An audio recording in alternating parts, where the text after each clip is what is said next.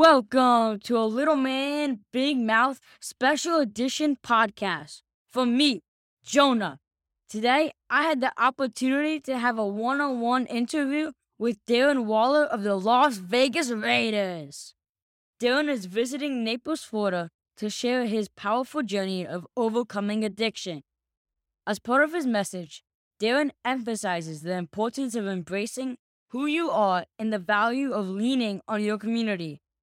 Before speaking at my school, Darren generously took some time to sit down one on one with me. I am grateful to several people who made this awesome opportunity possible. Thank you to Coach Chung and Coach Bryce at the Community School in Naples for arranging this interview. Thank you as well to Christine Hasiotis for being instrumental in bringing Darren Waller to my school. I am lucky to live in a community. We have so many incredible people to help support my passion.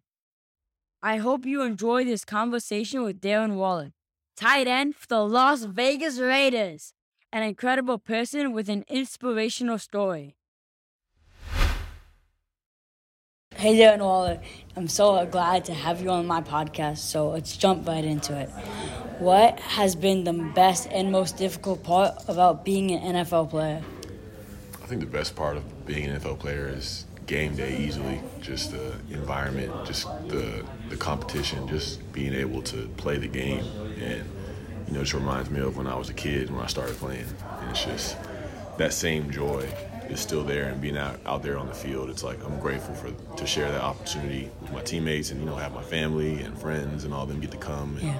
uh, so that's probably it. The hardest part I would say is um, the daily grind can be hard, and just the pressure that we get from people. You know, it's always you know if you Yeah. do some, one thing wrong, you know there Right. could be a, a million people talking about you, uh, put saying negative things in the media, um, and just having you have to have ways to deal with that stress and that pressure, and a lot of guys um, don't necessarily have that, and we may turn to habits that aren't necessarily the greatest to do that. But um, but yeah, I would just say dealing with the pressure on a week to week basis of having to perform um, it can be pretty difficult. So when people do say negative things, do, does your teammate like immediately uh, just come to you and come to your aid and help, or Yeah. do you have to, or does it take time? Um, yeah, it's it's about yeah, it's definitely about the community and the team of people that you have around you. You got to be able to have people that will you know encourage you and let you know that hey, like you're a human being first. You, we will always love you as a human being first, and you know we're not going to be perfect, right? At the end of the day, not every performance is going to be the best, but it's all about improving what we can learn from each and every single one, and just continuing to grow, continuing to progress. Um, so I feel like it's about that. But yeah, you definitely have to have people around you that are there to build you up uh, when things don't go so well. All right. So was there ever a time when you wanted to give up, and what was your mo- motivation to keep going? Uh, yeah, I would definitely wanted to give up. Um, I wanted to quit when I was in college, uh, just because of the pressure, and you know my mental health wasn't the greatest.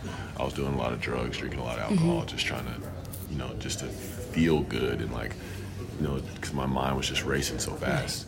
And in the NFL, when I got suspended, um, I got suspended for a year for the same for the same things, and uh, I didn't want to go back because I just felt no desire to play football. But once I started working on myself, working on my mind, and you know, getting right spiritually, I was able to come back and realize that, you know, I could have that joy of playing football again, but also use football as a tool to just talk about real things, talk about my story, share what I had been through, and uh, you know, try to inspire people in any way that I could. But yeah, it was just learning that you know, life is so much better when you have a purpose that's bigger than just yourself, mm-hmm. and I can carry that into every single day when I play football. So when was that moment? Because you said like there was like a moment, and then I just started working myself. When did that moment occur? Yeah, so so uh, in August of 2017, I, I overdosed on drugs, and so coming out of that, I went to rehab in September of 2017. Came back home in October. And probably a couple minutes, a couple months after that, t- to the beginning of 2018 was when I really started to feel like I wanted to start playing football again, and I realized that.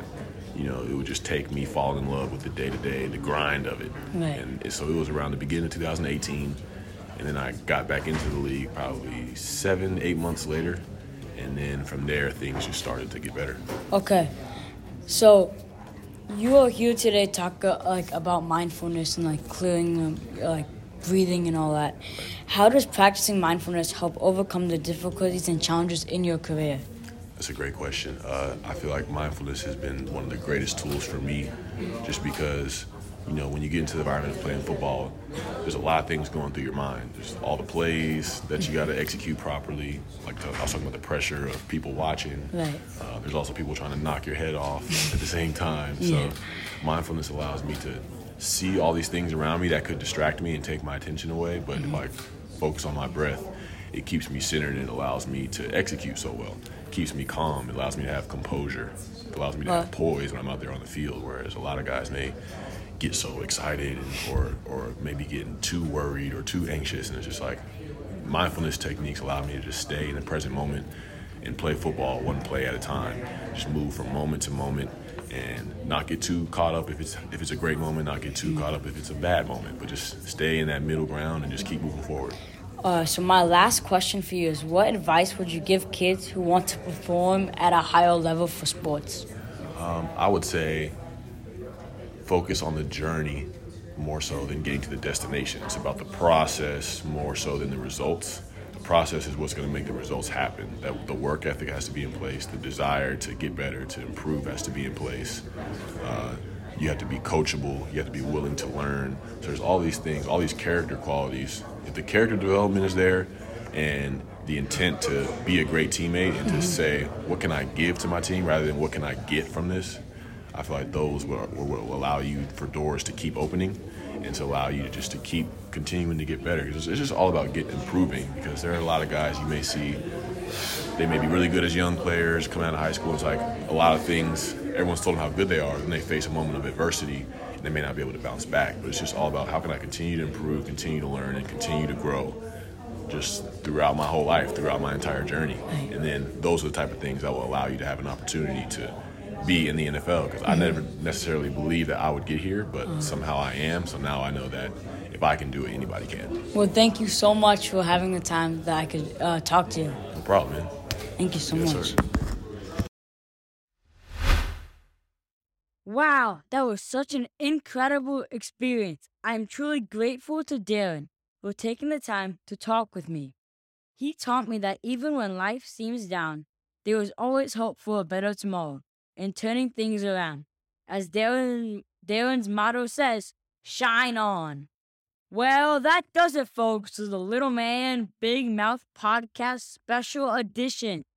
Check out our next episode when it drops. Until then, see ya.